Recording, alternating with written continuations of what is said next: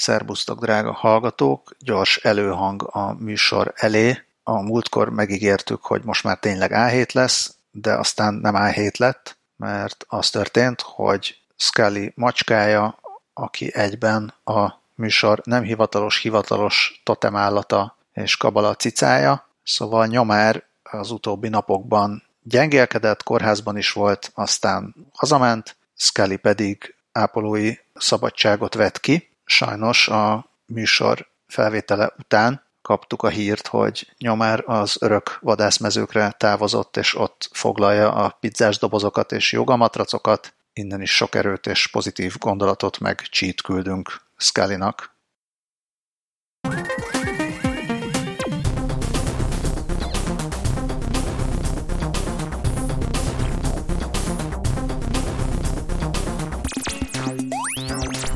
Drága hallgatók, szervusztok! Ez itt a 20 perccel a jövőbe. Uh, hát nem A7. Hát nem. Nem, gyorsan beköszönünk. Én Lövenberg Balázs vagyok, uh, itt van velem Dávid. Hello. Nincs itt velünk, csak, csak lélekben Scully, pontosabban mi vagyunk Scullyval és Nyomárral. Bizony. Úgyhogy ez egy tiszteletbeli ennyi hét. A Carlos-tól kaptunk egy e-mailt, képzeljétek el, kedves hallgatók, a múlt héten, miután kiment az új adás, írt nekem Carlos és azt írta, hogy, hogy van számunkra cool információja, angolul írt, csak most így gyorsan fordítom Carlos utólagos engedelmével, és azt írta, hogy a utóbbi 30 napban a 20 perccel a jövőbe podcast nagyon jól teljesített bizonyos ranglistákon. Hát az hagyján, hogy a magyar tech hírek kategóriájában első helyen szerepelt, vagy első helyet ért el a podcast, de megdöbbentő módon Máltában a tech hírek kategóriájában a bronzérmet sikerült megszereznünk. Uraljuk Európát. Igen. Romániában a hetedikek, Szlovákiában a nyolcadikok, és Luxemburgban a tizedikek vagyunk Carlos ranglistáján. Brüsszeli adataink sajnos nincsenek, de várhatóan ott most csökkenni fog a hallgatószám. Legalább... Húszik lefele az RS csatornán. Legalább egyel, ennyit akartam mondani. Um, Hát én, én örülök, hogy ezt írta Carlos, mondta, hogy lépjünk vele kapcsolatba, hogyha szeretnénk további jó teljesítményt elérni, ezt nem tettük meg, de, de köszönjük. Bizonyára Carlosnak. szemmel jól látható összegért további jó híreket is közölt volna velünk. Jó, hát de mi nem ezért csináljuk. Így van. De akárhogy is, nagyon nagy köszönet természetesen elsősorban a magyarországi, és aztán szépen sorban a máltai, román, szlovák és a luxemburgi hallgatóknak, de és mindenki másnak, aki a világ bármely pontján hallgatja a 20 perccel a jövőbe adásait. Én innen is szeretném üdvözölni, hát hogyha Krisz hallgatod ezt, nem a TikTokos Krisz, hanem egy másik Krisz, hogyha ezt hallgatod Máltán, akkor, akkor szia, szerintem egyedül te vagy felelős a harmadik helyezésért a tech hírek kategóriában, bár nem ismerem, tény, nem ismerem a máltai tech hírek foglalkozó podcast szcénát, lehet, hogy virágzó és nagyon kemény teljesítmény oda bekerülni a dobogós pozícióra. Na mindegy, szóval ennyit Carlosról. Azután hát írtak nekünk további Tamások, szavaztok Tamások, illetve írt nekünk, meg köszönjük szépen a híreket, Simi Tumbleren follow több hírrel kapcsolatban, kettőt szeretnék kiemelni, az egyik a macska fordító programmal kapcsolatosan, hogy azt mondja, hogy a, a appon belüli vásárlás egyik formája lehetne, hogy az app közli, mármint a macska tolmács app, hogy a macska szeretne egy nagy gombolyagot, és azt is mondja az app, hogy a macska szeretné, hogy appon belül vedd meg a gombolyagot, és akkor a, természetesen a gazdi megveszi ezt. Igény az lenne rá, de legalább, legalábbis hirdetői oldalról mindenképpen. Azután szeretünk volna amúgy is egy méretesebb follow a különböző audio formátumokkal kapcsolatban, és akkor ehhez egy jó bevezető, hogy Simi is ö, írta, hogy apukájának volt kiskorában egy olyan lemeze, amin a barázdákban voltak elágazások, ez egy lóverseny közvetítés volt, és lehetett fogadni az egyes lovakra, és akkor maga a tű meg hol ide, hol oda ment, így az eredmény véletlenszerű volt. Ez egy egészen csodálatos fejlesztés, nem, nem is tudom, hogyan hivatkozzak rá, bár ha jól rémlik, akkor talán még volt ennek a follow egy follow hogy, még, hogy mégse volt a barázdában elágazás, Uh, igaz, akkor, igaz, azt akkor már nem tudom, hogy akkor a tű az mitől ugrált hova. de az a lényeg, hogy ez egy ilyen egészen fantasztikus analóg, hát majdnem azt mondtam, hogy videójáték, de hát nem, akkor ez egy ilyen társasjáték, vagy ilyen parti játék lehetett. Igen, régebben voltak ezek az ilyen analóg digitális játékok, hogy digitálisnak tűnt, de valójában analóg, vagy ilyesmi. Most próbálom, próbálom előkeríteni, mert valóban szerintem Scully bedobta, csak aztán nem a jegyzetekbe dobta be, hanem a, a chatünkbe dobta be a follow-up follow-upját. akkor azért csak így emlékszem rá. És, és próbálom ezt visszakeresni, de a jegyzetekbe mindenképpen berakjuk, ha nem találom meg. De találjam meg. Ja igen, hogy, hogy nem az volt a lovas játék, mondta Simi, de, de talált hozzá egy videót, hogy milyen volt, úgyhogy akkor ezt a videót én most gyorsan bedobom a jegyzetekbe, mint retro game. Jó? És akkor ez is meg lesz. Ami pedig elindította ezt a, ezt a rettentő hosszú follow vagy hát az ilyen kiterjedt follow az az, hogy én meg megtaláltam Wikipédián azt a FlexiDisknek nevezett ilyen vinil, azt a vékony vinil izét, lapot, amiben szintén belekarcolták a barázdákat, és akkor ez ugyanúgy, ahogy a, az ilyen vastagabb bakelit vagy vinil lemez lejátszható volt, amit a, valóban Wikipédia által is megerősítve ez Szovjetunióban annyira népszerű volt, a gyerek és tinédzserek, gyerekek és tinédzserek körében, pontosabban a nekik szánt médiában, hogy a Wikipédia ezzel külön foglalkozik. Tehát külön van egy olyan rész, hogy a Szovjetunióban ez.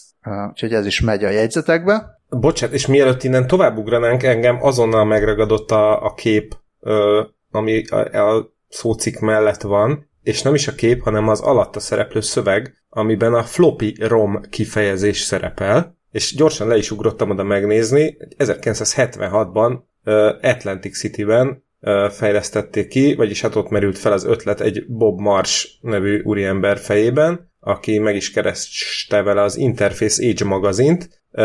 Az volt az ötlet, hogy nyomtas, vagy hát igen, nyomjanak szoftvereket bakelit lemezekre.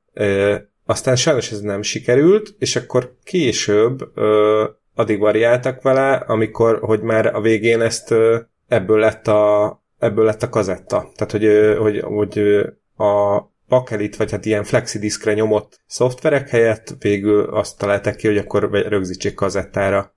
Viszont már hát gondolom a mágnes szalagra, nem? És akkor ja, a mágnes szalagra, igen, a... bocsánat, igen, jogos, bocsánat, igen, rosszul ezt, ezt félreolvastam. É, és akkor aztán mégiscsak működött ez a dolog, mert mert megoldották, hogy hogyan lehet a hangokat ö, megfeleltetni a, az egy nulláknak, és akkor ö, 1977 májusában az Interface Age-hez ö, egy 33 és 1 harmad RPMS floppy romon ö, kiadták a Kansas City ö, Kansas City Standard Audio-t, azt nem tudom, hogy mit jelent, és 78-ban pedig már egy kétoldalas floppy rom volt, az egyiken az Apple Basic volt, és a másikon pedig egy levélíró program. Na, és ö, még ami, ö, bocsánat, muszáj még nem elhagynom a Szovjetuniót ezzel kapcsolatban, így visszakanyarodva a follow-up follow a follow hogy amiről nem tudtam, és ami megint csak teljesen elképesztő, hogy, hogy ezt, ezt így még egyel, még egyel durvítva azt csinálták, hogy mivel nem volt ilyen vinil alapanyag, ezért röngen felvételekre hát nyomtak, vagy nem tudom milyen, vagy vájtak, nem tudom mi, tehát hogy ezeken a röngen fotó lapokon jelentek meg mindenféle bootleg felvételek a Szovjetunióban. És ennek az volt a neve, hogy röntgen izdát, az izdát az a, az a kiadás orosz szó rövidítéséből, vagy, vagy robra, ami azt jelenti, hogy bordák. Tehát csontzen, valódi csontzene volt ez, és erről valaki készített is egy dokumentumfilmet.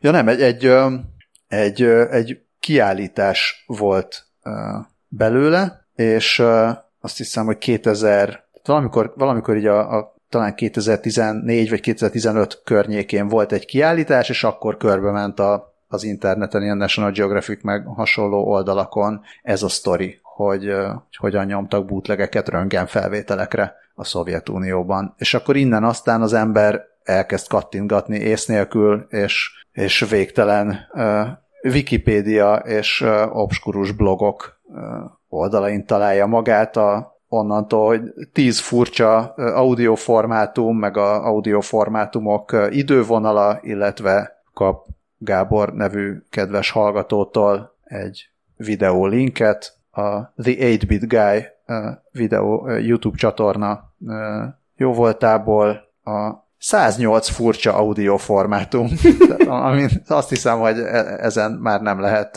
ennél már nem lehet többet összeszedni.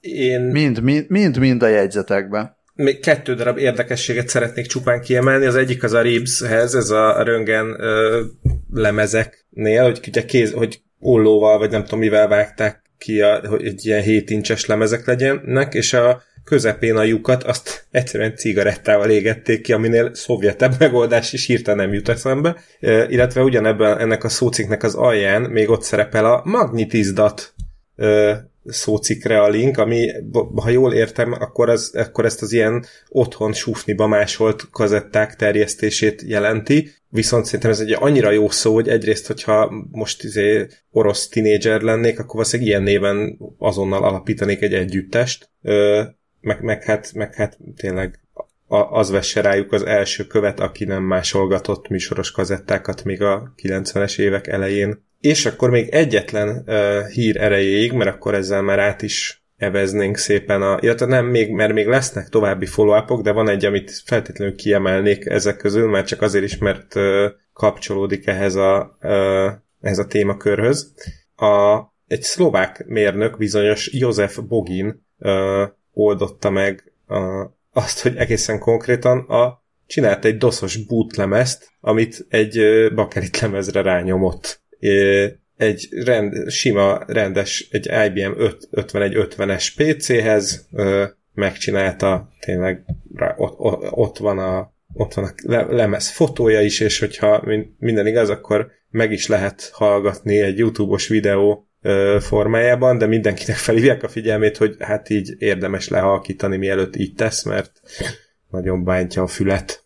Ettől most rettenetes flashbackem lett arra, hogy ami, amikor tényleg sehonnan nem volt hajlandó bebutolni a gép, de még reménykedtél, hogy meg lehet menteni az adatokat, hogy lehet, hogy akkor az utolsó az lett volna, hogy akkor a lemezjátszóról bebútolod, de akkor még nem olvastuk ezt, esetleg átnevezhette volna magát a szlovák mérnök József Loginra.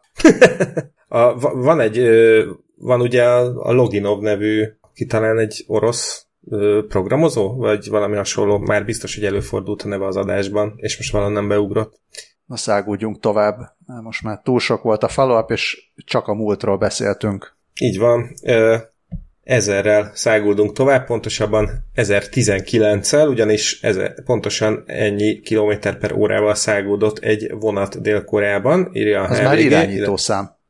Igen. É, ami ráadásul történelmi pillanat is volt, mert a világon elsőként sikerült átlépni a, az 1000 km per órás végsebességet egy szupervonattal, de ez végül is még ilyen szegről végről follow-up a Hyperloop hoz, amiről ugye beszéltünk múltkor, és hát ez is hasonló, csak, csak ez a koreaiak sajátja, azt Hypertube technológiának hívják, ez nem sokban különbözik a, az Elon Musk féle Hyperloop-tól, ez is egy ilyen környezettől elzárt, ilyen vákumozott csőrendszerben halad, ami ugye lecsökkenti a súrlódást, és így kedvező feltételeket biztosít ennek a sebességnek az eléréséhez. Ugye ez még abszolút csak teszt volt, tehát még a, az utazó közönségnek várnia kell, de a csodálatos vasúti fejlesztésekkel foglalkozó kutatóintézet, a Korean Railroad Research Institute, vagyis a Korail, szerint már 2024-ben sor kerülhet az első kereskedelmi járatok indulására, és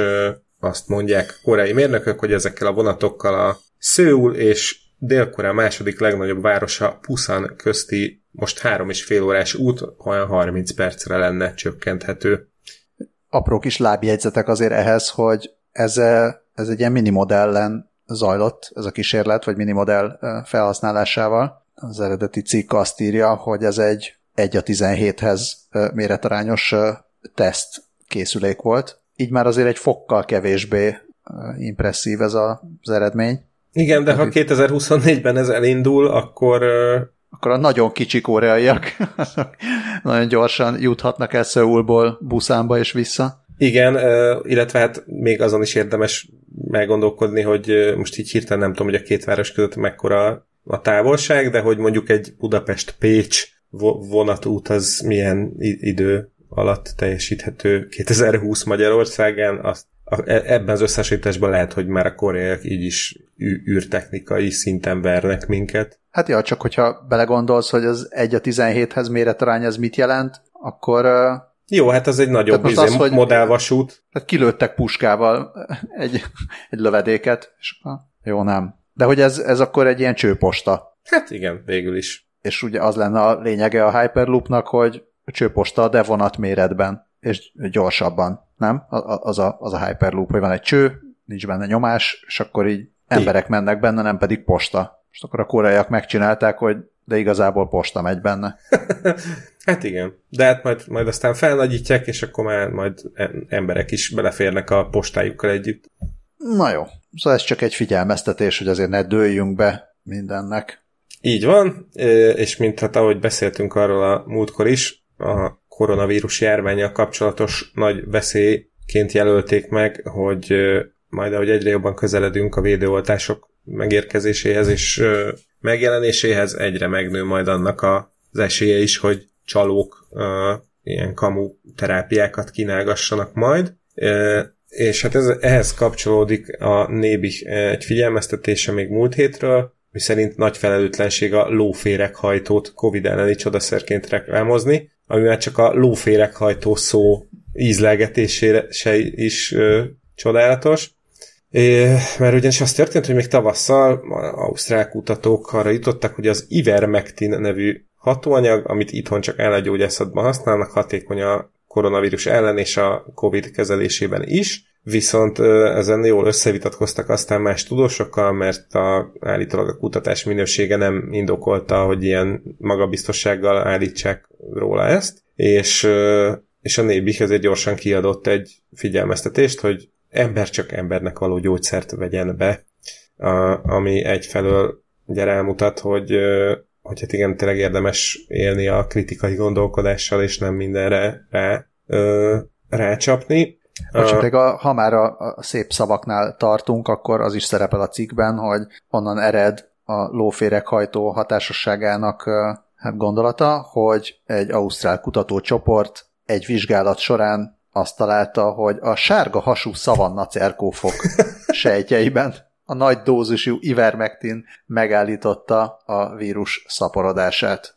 Innen, innen is üdvözlöm a sárga hasú szavanna cerkófokat, ami szintén nagyon jó együttesnév. Abszolút. Uh, igen, és uh, most itt még írnak sok mindent az ivermectinről. A, a lényeg az, hogy a, egyelőre nem létezik olyan tanulmány vagy kutatás, ami igazolná, hogy az ivermectin hatékony lenne a koronavírus ellen, uh, ami csak azért problémás, mert rossz esetben előfordulhat, hogy valaki már most uh, bespájzol ebből, ráadásul van ilyen nem oltás, hanem ilyen ráöntős oldatként hivatkozik rá a Telex, ami még rosszabb, hogy valaki ezt el is kezdi fogyasztani, ugyanis egy másik tanulmány viszont bizonyította, hogy az ivermectin hosszú távú fogyasztása károsíthatja az emberi szervezetet. Úgyhogy hát figyeljetek a nébikre, és, és figyeljetek oda magatokra is. És ezzel párhuzamosan, ez egy mai hír, hogy az ilyen telefonos csalók, amit Magyarul, Magyarországon az unokázós csalók kifejezéssel szoktak illetni, amit én személy szerint konkrétan hidegrázást kapok. Szóval, hogy már olyan telefonos csalók már ilyen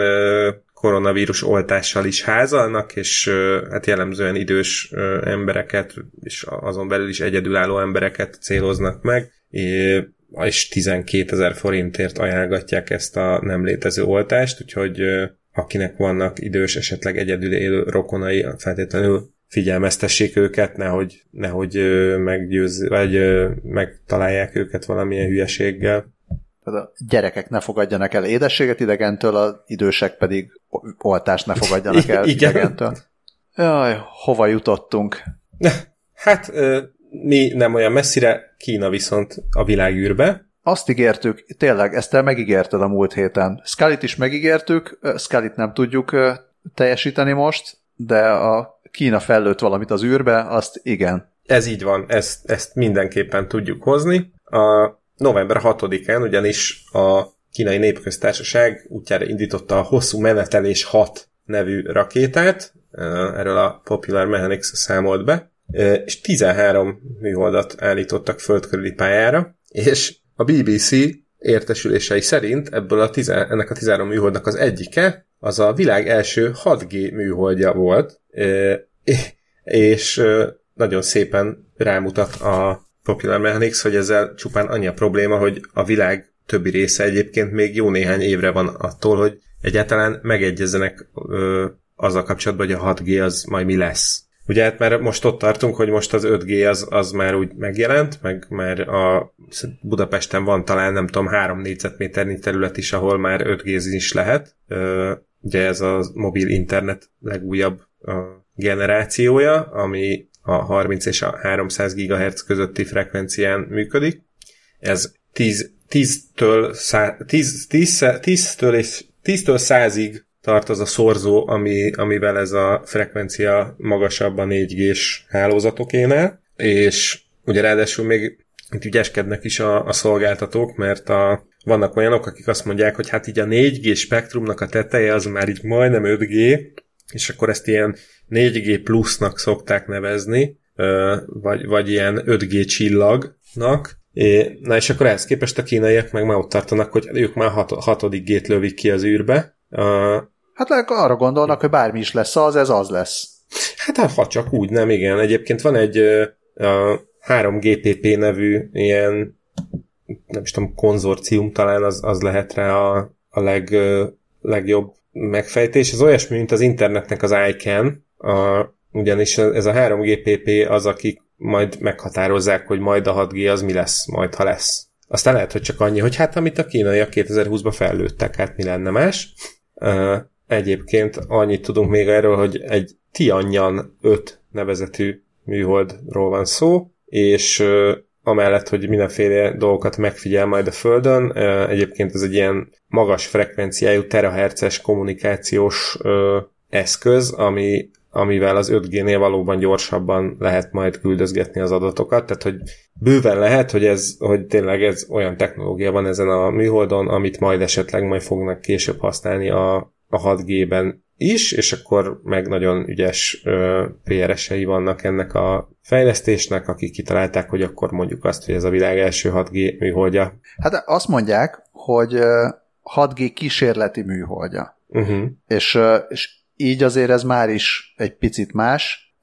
És a 6G, a 6G-nek a Wikipedia oldaláról katkingattam le azokat a tudósításokat, amik erről a hírről szóltak, amik az, a, az ilyen első tudósítások, ami egyrészt kínai, másrészt a, az Anadolu hírügynökség tudósítása, ami nem tudom, hogy ez a rokon Anadolu az Anulunak a kincs, ami nincsből. Minden esetre azt mondják, hogy igen, tehát amit te is mondasz, hogy ezt a, a terahertz-es kommunikációs technológiát teszteli, illetve hát igazolja a, a nem tudom miét, működőképességét az űrben. Úgyhogy, úgyhogy így szerintem ez egy elfogadható dolog, tehát ők nem azt mondják, mint mondjuk mondaná Magyarországon egy, vagy akárhol egy, egy szolgáltató, hogy megérkezett a 6G Magyarországra, és 95%-os lefedettség, hanem azt mondják, hogy ők már kísérletezgetnek a 6G-vel, és akkor ez ennek része. Igen, ez így abszolút rendben van.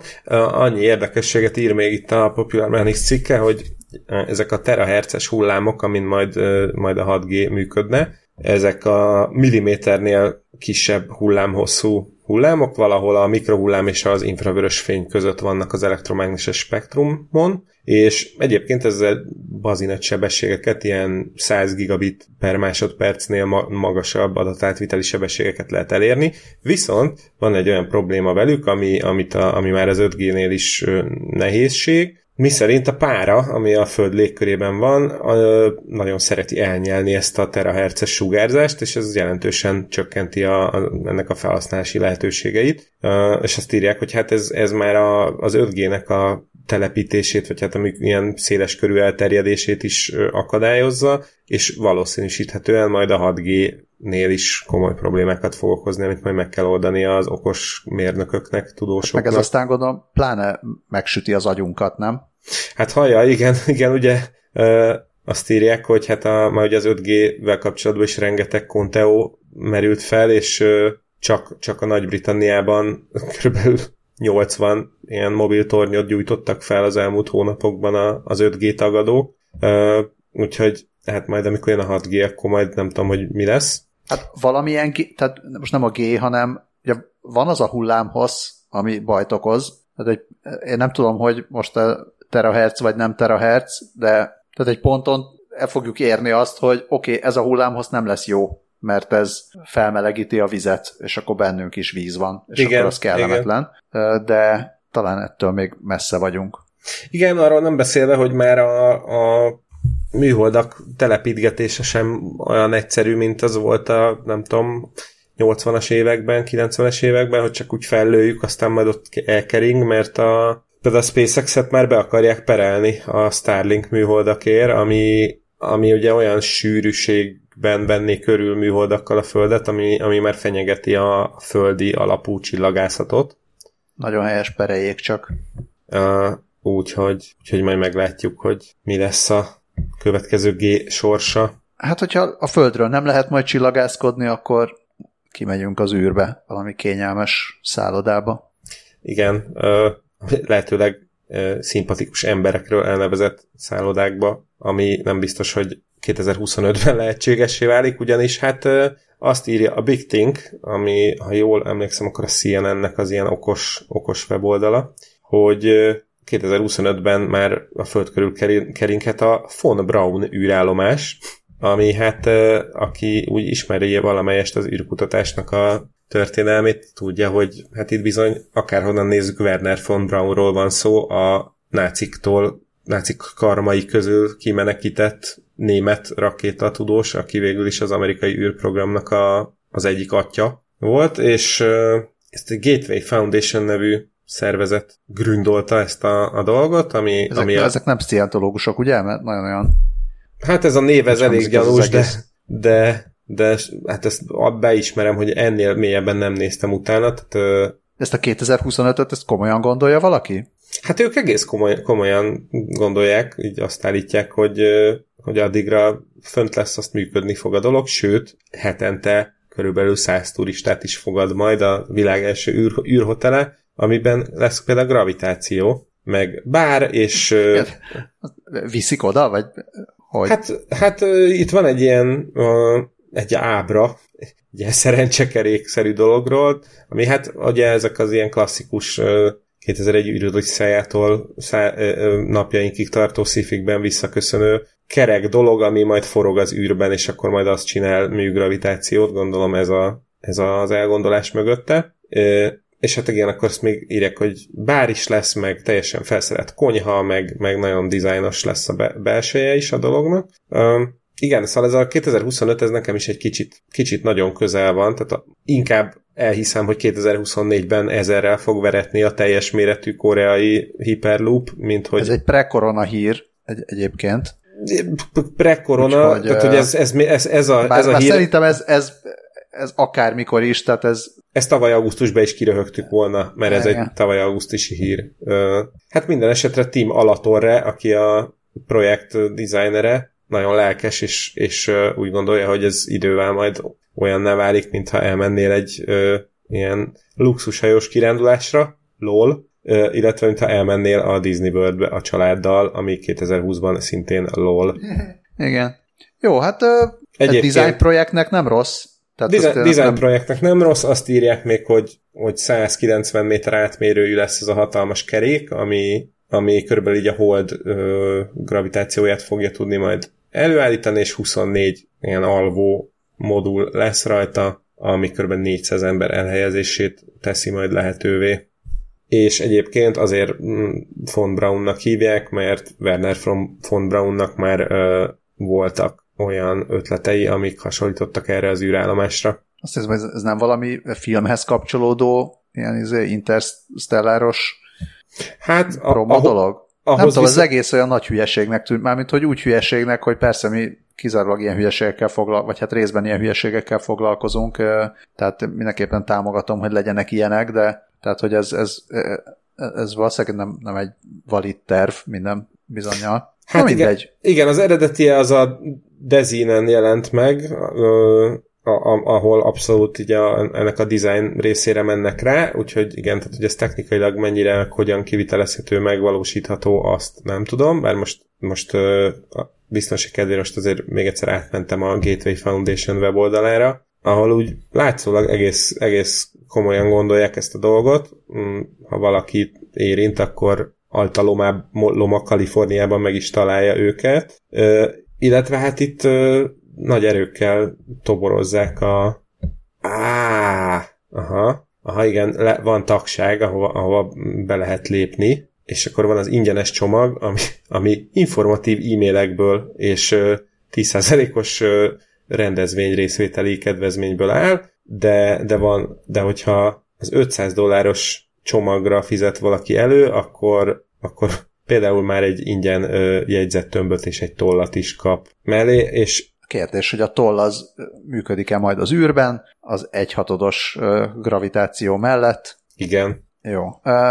Na hát jók ezek a, jók ezek a design projektek, a monitor sok mindent elbír. Még Werner von Braunhoz annyit, hogy, hogy hát ő egy ilyen bonyolult ember volt. Igen. Volt náci is, de aztán, aztán kinácult, tehát az élete második felét azt, azt már ex-náciként élte, és nagyon sok minden jó dolog is fűződik a nevéhez, például a, az amerikai kisfizikusokat, meg kisűrhajósokat fejlesztő Space Camp, meg, meg ilyen jelentősebb kutató intézetek és kutatóközpontok, amik a rakéta tudományhoz kapcsolódnak. Szóval, hát jó, lehet, hogy nem ő lenne az első, akiről feltétlenül űrhotelt kellene elnevezni, bizonyos náci kötődések miatt fiatalkorából, de hát én nem mondanám rá, hogy most a Werner von Braun a, a náci tudós. Tehát volt ő más is, és nem relativizálni akarom a, a mindenféle náculásait, meg, meg az egyéb dolgokat, amik kapcsolódtak ahhoz a rendszerhez, csak, csak mondom, hogy mást is csinált emellett, hogy nácult. Érdemei elismerése mellett. Igen, igen, igen. Hát pont annyi, valószínűleg amennyi, amennyi realitása van a Von Braun Space Stationnek. Annyi, annyira a névnek is van realitása. Igen, annyira, annyira belefér ez. Na. Na, hát... Viszont visszatérve a földi csillagvizsgálathoz, szomorú hírek. Igen, hát a Mocskos 2020 című rovatunk következik.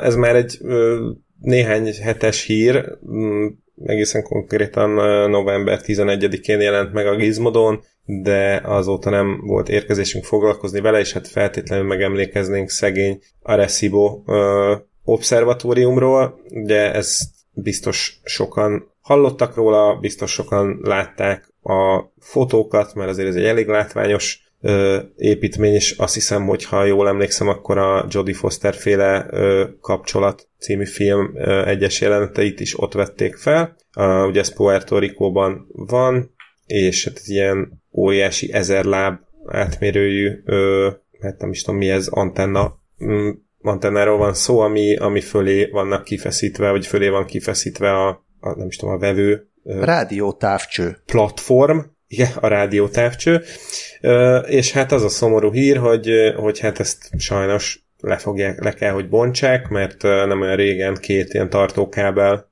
elpattant, és, és azzal fenyeget, vagy annak a veszélye fenyeget, hogy ez az egész összeomlik.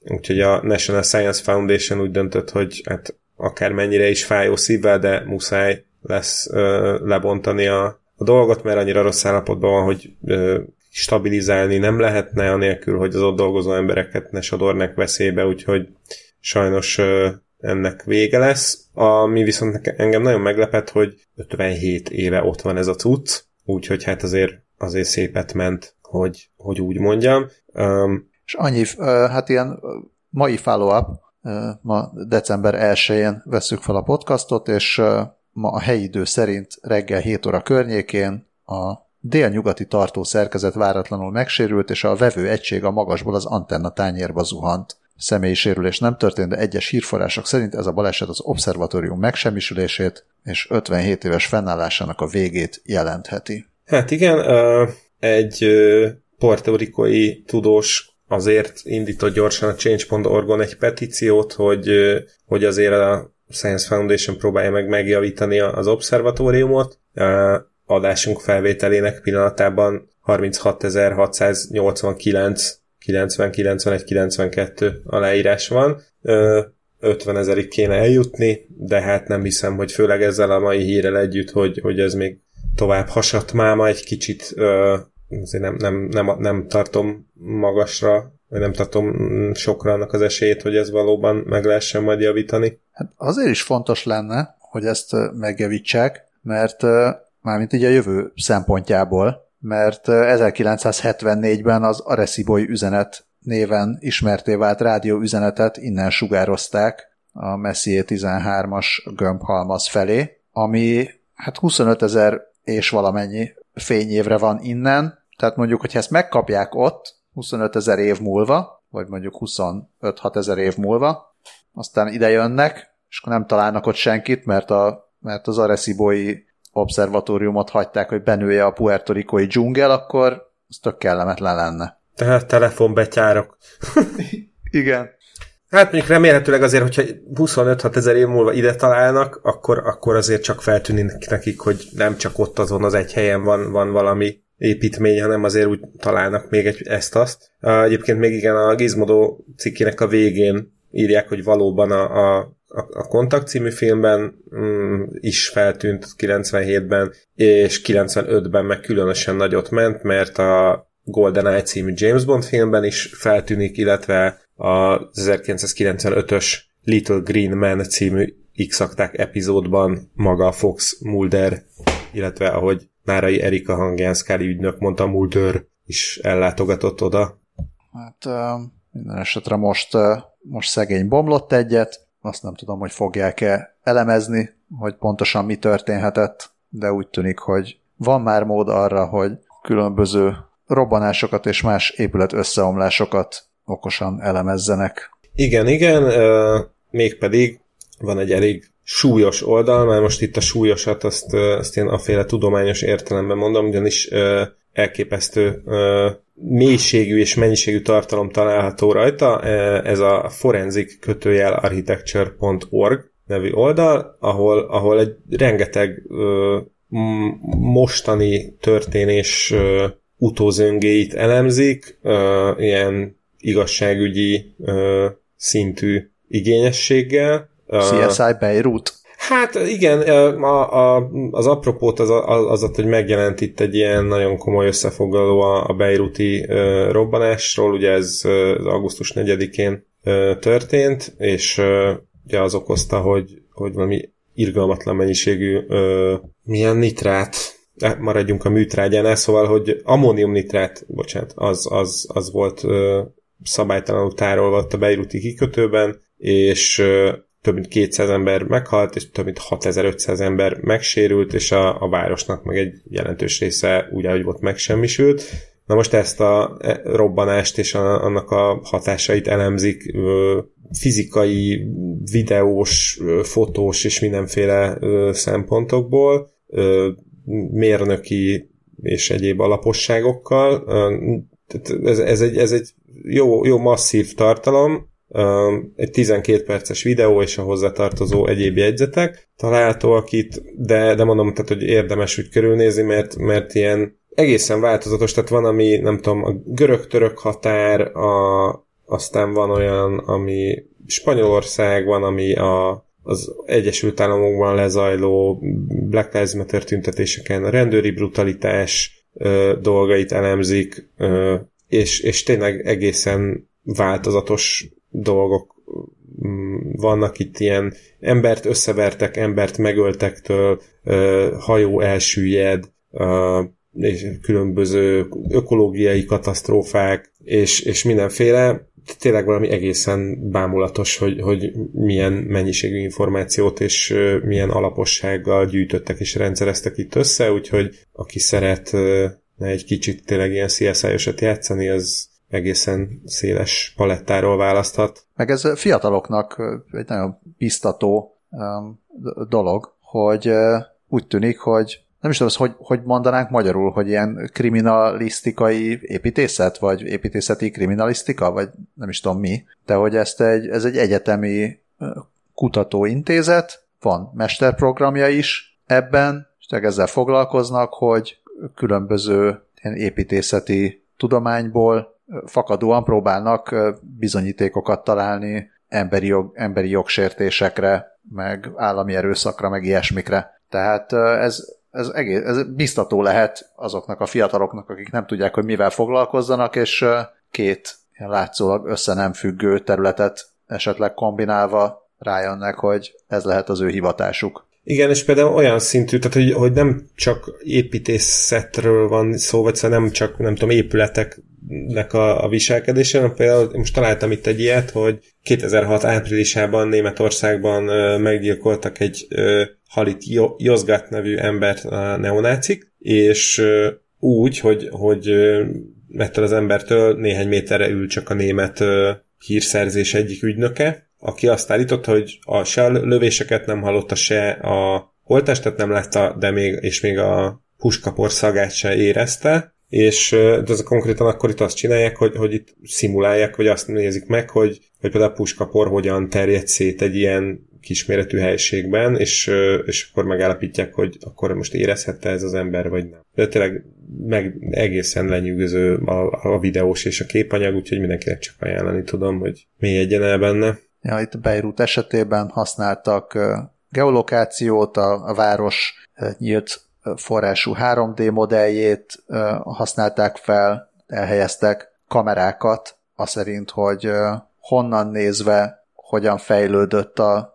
robbanás okozta a füstfelhő, ezt ugye időben követték, interjúkat hasonlítgattak össze. Szóval egy nagyon, nagyon érdekes, összetett disziplína ez, és, és abból a szempontból is releváns hát nekünk, hogy, hogy a, a különböző megfigyelő és adatrögzítő technológiákat mi mindenre lehet használni. Nem csak arra, hogy arcfelismerve privacy-t sértsünk, hanem, hanem például ilyen értelemben olyan, olyan jellegű nyomozásra is, vagy olyan területen, meg olyan térségekben történő nyomozásra, ahova amúgy esetleg nem engednék be a, a megfigyelőket. Na, hát ez volt a, a mocskos 2020 rovat. Igen, és akkor a, a lényegesen üdvözítőbb hírek 2020-ból, avagy bőrrovat következik, ugyanis Forbeson szembe jött egy ízig-vérig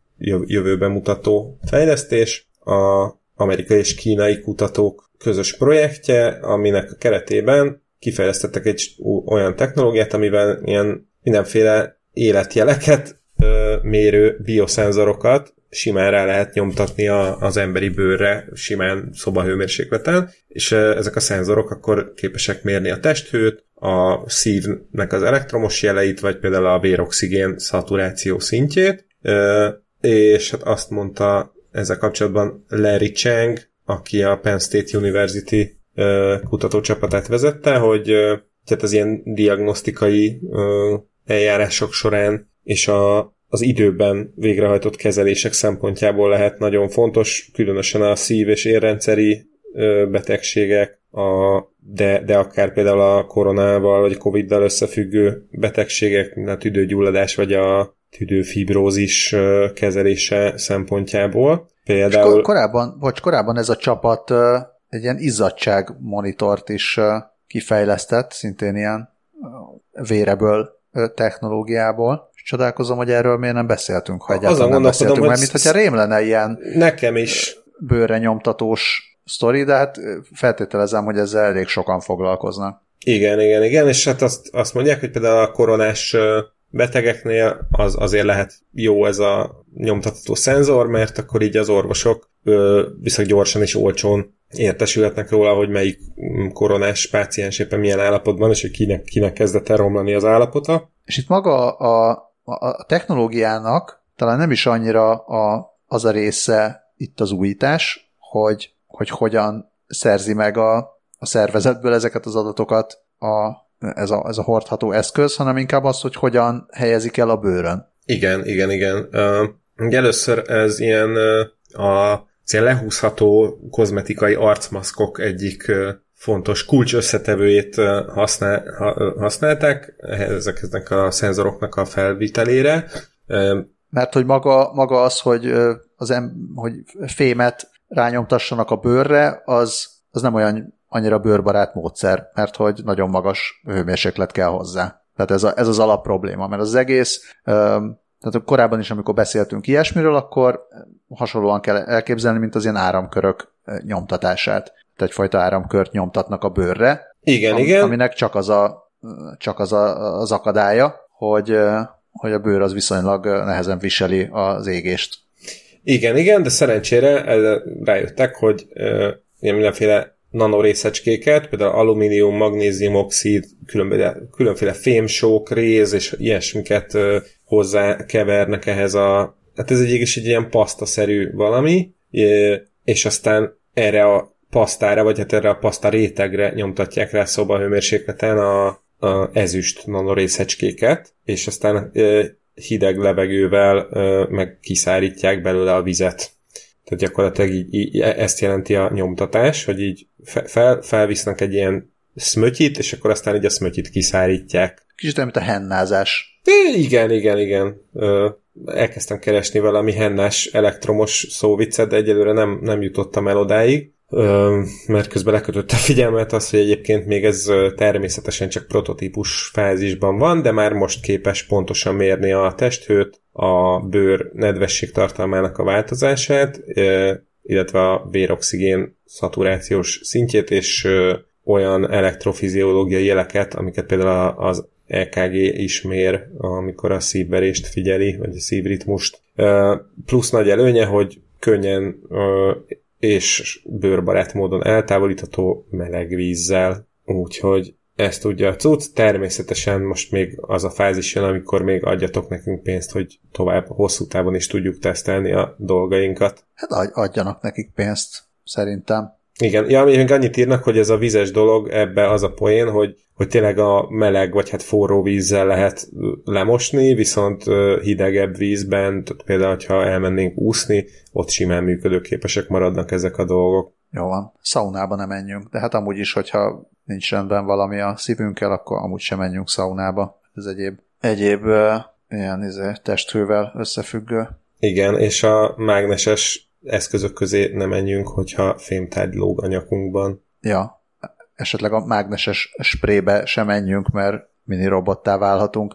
Én ezt a bőrrovat, bőrrovatba raktam, nem tudom miért, valamiért, hogyha arról hallok, hogy ráspréznek dolgokat más dolgokra, akkor arra gondolok, hogy az belefér a bőrrovatba, de lehetett volna ez a polivinil alkohol rovat is, mert a, a következő sztori, amit uh, valamiért ebbe a ebbe a rovatba dobtam be, az az, hogy egy kínai kutatócsoport mágnes sprével élettelen tárgyakat mini robotokká alakított át. Ó. Nem is mini robottá, hanem milli robottá az ő megfogalmazásukban. A, a milli robot az csak olyan mini robot, ami milliméteres méretű. Tehát igazából nanorobotnál nagyobb, ha jól értem, és a sima robotnál kisebb. És milyen cukia, hogy mászik át a kis papír lépcsőn mert hogy videó is van róla. Hát az nem kérdés, hogy videó is van róla, viszont uh, egy picit, uh, jó, hát nem, nem azt mondom, hogy félrevezető ez is, mert nem arról van szó, hogy rányomod a mágnest, és akkor mini robottá változik, hanem, hanem uh, van egy ilyen spré, ami vasporból, ugye az említett sztáranyag, ez a polivinil alkohol, és, és glutén, egyelőre még a, a gluténmentes uh, sprét azt még, még nem fejlesztették ki, de igény az volna rá. É, szóval ebből áll a spré, ami, amivel mágneses bőrszerű réteget tudnak rárakni tárgyakra, ami lehet, igen, ilyen cuki lábbal rendelkező robot, vagy origami kis daru, vagy pedig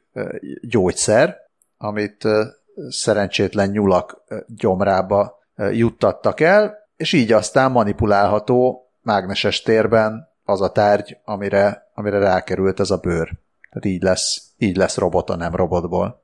Igen, és nagyon jó a videóban egyébként itt mutogatják, hogy hogy néz ez ki, hogyha például az emberi testben mm, kell mondjuk egy ér elzáródást mm, feloldani, vagy nem tudom, a gyomorban egy bizonyos helyre valamit eljuttatni, és akkor ezek a kis robotok nagyon ügyesen így odamásznak, mondom, a mágnesesség hatására. Igen, hát azt, azt, azt nem tudom, hogy most ez, ez robotnak nevezhető-e, hogyha ez nem magától fog mozogni, de persze az is lehet, hogy, hogy ez a későbbiekben valamilyen módon programozható lesz, de hát akkor, akkor, sem, akkor sem ő lesz beprogramozva, hanem esetleg az a mágneses tér, ahova, ahova bele, belehelyezik ezt a mágnesbőrrel ellátott tárgyat. Na mindegy, de hát ez már, ez már tényleg csak szőrszál hasogatás, hajrá kínai kutatócsapat, és bizonyára ez, ez egy egyszerűbb módja annak, hogy navigáljanak a szervezetben, mint az, hogy valami pici dolgot programozzanak be, hogy ő ott hogy mozogjon. Tehát egyszerűbb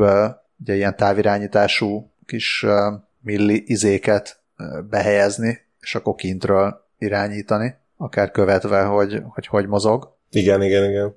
És azt mondják, hogy azért is volt ez cél, mert hogy a meglévő ilyen bio, nem tudom, biomedical, az mi? Bioorvosi, akármi. Szóval meglévő ilyen orvosi felhasználású millirobotok már nem változtathatók, azután, tehát megcsináltad, legyártottad, és utána, utána fix az, hogy az ott mit, mit tud már csinálni. Uh-huh.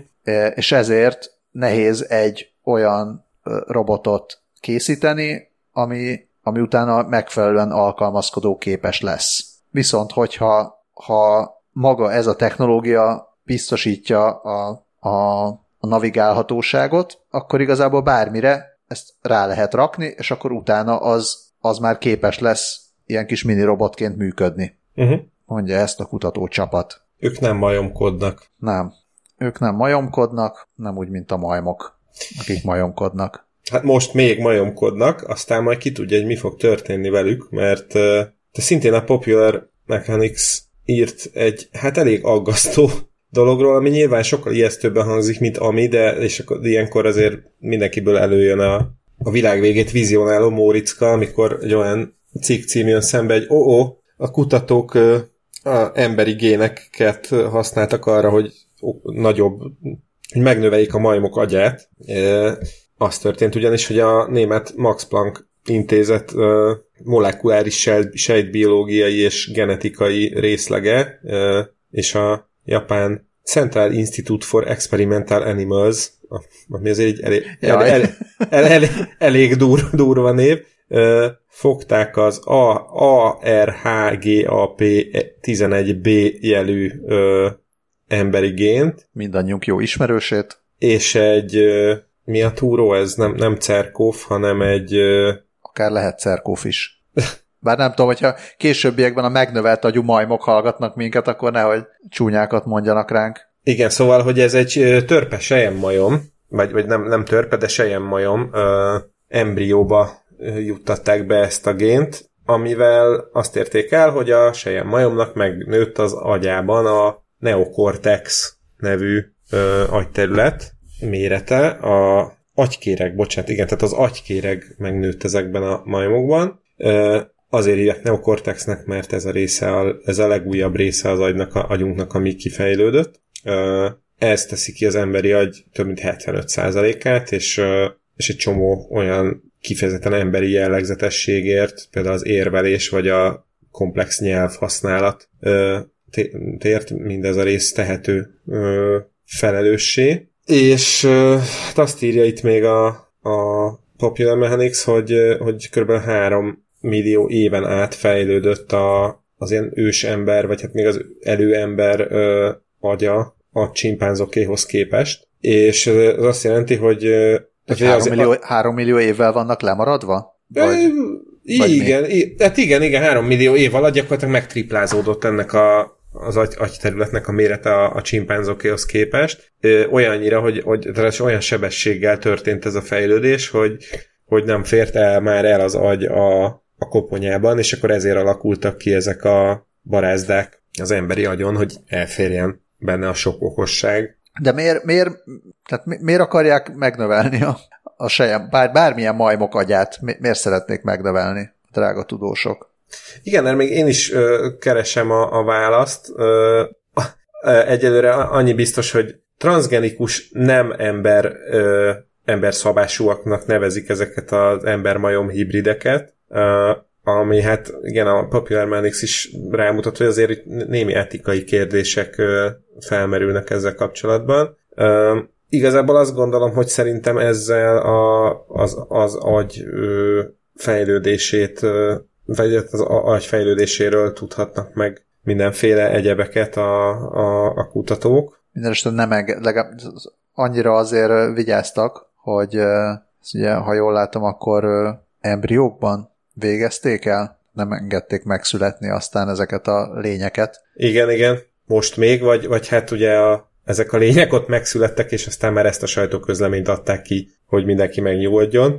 A, a Popular Mechanics-nál azért ráéreztek, mert raktak egy szavazást is a cikkbe, hogy na szóval gémmódosított majmok oké, okay? két válasz lehetőség volt rá, hogy én részemről ö, üdvözlöm az új ember-csimpánz overlordjainkat, én, a másik válasz pedig a, úgy hangzik, hogy szép volt, örülök, hogy, örülök, hogy ismerhettem mindenkit. Talán nem lepek meg senkit, hogyha azt mondom, hogy ez utóbbi éppen 58%-on áll a ember-csimpánz overlordok 42%-ával szemben. Hát különösen, mivel ugye sejem majmokról van szó, tehát hol vannak itt a csimpánzok? Hát igen. Ajaj. Hát kérdés, hogy inkább csimpánzok, vagy inkább, inkább varjak? Tehát ki, ki legyen var... inkább, ki, Szerintem... kire szavazzunk inkább? Szerintem varjál egész nyugodtan. Jaj. Bocs. De egyébként, ha választani kell, bár a jövőbeni hibrid, hibrid ember-csimpánz hallgatóink kedvéért közlöm, hogy nekem én, én abszolút elfogadó vagyok, én nem rekeztek ki senkit. A szívem azért engem egy kicsit mégiscsak inkább a varjak felé húz, főleg, hogy egy idén szeptember végigkutatás kiderítette, hogy a varjaknak, akár csak nekünk, ugyanúgy van öntudata, mert ha nem is olyan, mint az emberi agykérek, de hogy a, a hollóknál is van valami, vagy a varjaknál is van valamilyen okos, okosító agyterület.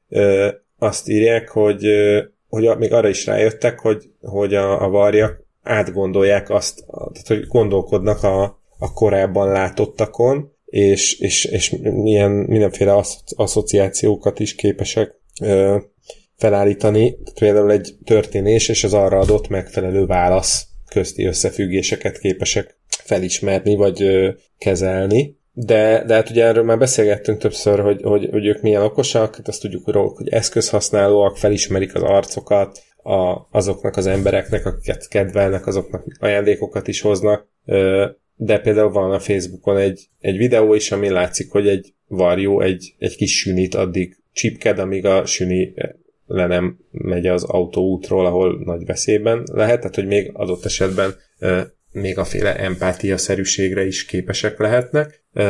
Viszont, viszont igen, a Science-ben jelent meg ez a, ez a kutatás, hogy a, a, azt figyelték meg, vagy arra következtettek egy kutatás során, hogy hogy a, a varjuk képesek, vagy a varjak képesek az önreflexióra, és hogy problémákat oldanak meg a saját gondolataikkal kapcsolatban is képesek gondolatokat megfogalmazni, és ugye ez az öntudatnak egy olyan szintje, amit, ami, amiről korábban azt hitték, hogy erre csak az ember, meg legfeljebb egy-két ilyen magasabb rendű emlős képes, de nem. Úgyhogy, és rájöttek, hogy van egy pallium nevű rész, ami, ami ez is az agykéregnek egy, egy része, ami ugyan nem, nem olyan réteges, mint az embereké, viszont, viszont rengeteg ideg pálya mm, halad benne, és ezzel e, párhuzamosan egy másik kutatás arra is rámutatott, hogy ilyen hasonló képlet lehet például a galambok és bizonyos bagyok agyában is, ami szintén a magasabb intelligenciára utal. Bár egyébként azt, azt a,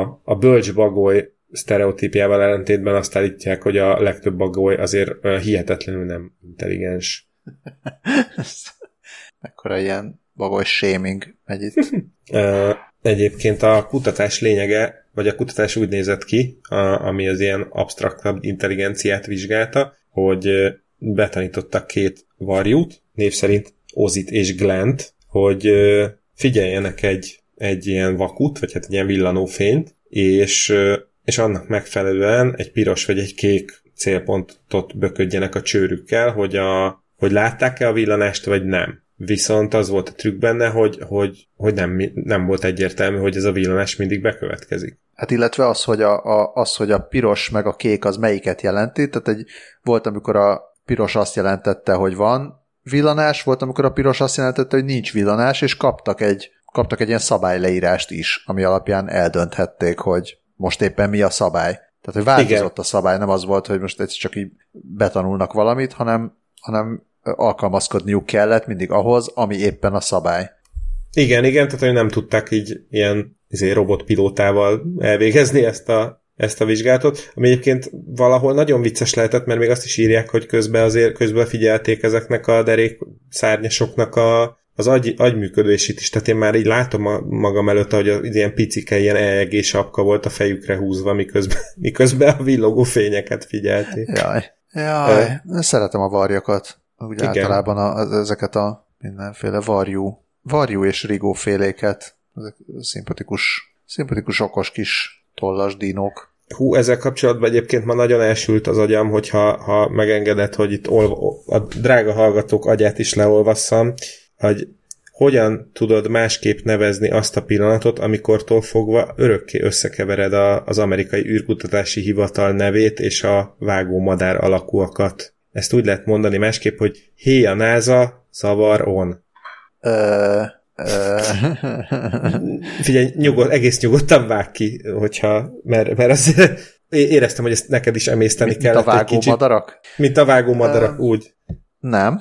Nem, most ezt, már egy, egy, most, egyen meg, amit főztem. A, ezt most megkapják a hallgatók is, hogy, hogy a mi életünk sem csak játék és mese, hanem ilyeneket adunk és kapunk egymásnak és egymástól, és, és megyünk tovább, mintha mi se történt volna. Így és, és ezek utána ne nézzi a madárnak, az, az nem tudom, hogy dupla negatívum lesz, vagy, vagy micsoda. Igen. De, de hát ha, figyelj, hajrá varjak, hajrá majmok, tehát a diverzitás. És hajrá QR kódos tehenek. Igen, megérkeztünk az esti mese rovatba, több hallgató, meg több műsorvezető is küldte a kis videót az orosz high ami már nem is tudom, hogy eredetileg hol jelent meg, Moscow Times vagy, vagy máshol, az orosz, nem is cyberpunk, hanem úgynevezett nyírfapunk, ez a birch punk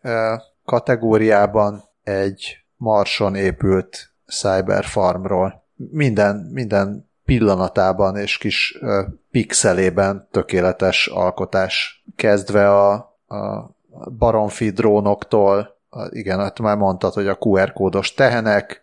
Hát meg az ilyen, ilyen ö, mezőgazdasági melós robotok, és most itt tényleg szó szerint kell érteni a melóst, mert, mert, mert ilyen gumicsizmába meg vasvillával ö, áldigálnak, és, és, és egy, egy gaz kis furgon is feltűnik, ami, ami ilyen ö, antigravitációs hajtóművel van ellátva. Egyébként megdöbbentően jó a minősége, szóval ez nem egy ilyen izé, sufni tuning projekt, hanem ebbe, erre tényleg simán nem, hát ebbe beletolták, tehát az, az biztos, hogy, hogy ebbe ment időpénz, meg, meg minden erőforrás. A, a videón Nikolaj félig oroszul, vagy hát így háromnegyedig oroszul és negyedik angolul meséli el az életet a farmon, és várja a kollégákat, illetve szotyolázik a robot dolgozókkal klasszik orosz módon újságpapírba tekert szotyival. A Nikolaj egyébként egy Szergej Csikacsev nevű ö, orosz ö, videó, videójáték hang színész. ő egy ilyen videójáték hangember. És ezt egy valódi farmon vették fel, Riazányban, tehát Riazány környékén, és szerepel benne a, az orosz Elon Musk, vagy hát nem tudom mi, tehát a Roszkozmosz vezetője Dmitri Rogozin. A Tegyük zöldé a vörös bolygót óriás plakáton is szerepel benne, meg egyéb, egyéb utalások is vannak a, a Roszkozmoszra a videóban. Hát például a te- tehén oldalán látható QR kód is uh, Dimitri Rogozin Twitter oldalára dobja át az ember. Igen, ahol, uh, ahol azt találhatták a felhasználók, hogy uh, maga, maga Rogozin is uh, ezt megtette a Twitter hátterének, ezt a képet, úgyhogy vette a poént. Na, hát akkor ezt tényleg nézzétek meg esti mesének, aki még esetleg nem látta, bár biztos vagyok benne, hogy a hallgatóink jelentős része már látta, nagyon jól tette, nézze meg még egyszer, és küldje el ismerőseinek is. Ez, szóval ez olyan, olyan ez a videó kicsit, mint hogyha, mint hogyha egy ilyen Love, Death and Robots Abszolút. extra rész lenne. De jó, hogy ezt mondtad, ezen gondolkodtam, hogy nekem ez olyan ismerős, csak nem tudom hova tenni, de köszönöm, mert ezzel most itt abszolút a helyére került. Teljesen az a hangulat, és a kommentelők kérik is, hogy még többet ebből, Hát ezt absz- ilyen, akár sorozatnak, akár feature-nek, mindennek el tudnák képzelni. Tényleg ez egy olyan, olyan világ, hogy a maga, maga ilyen lepusztultságában egész vonzó.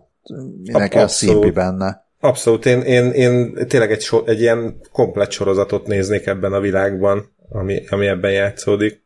Na, hát ez plusz intelligens majmok és intelligens varjak. Másra nincs is szükségünk. Még esetleg a vakcinára. Így van, illetve Szkálira majd remélhetőleg.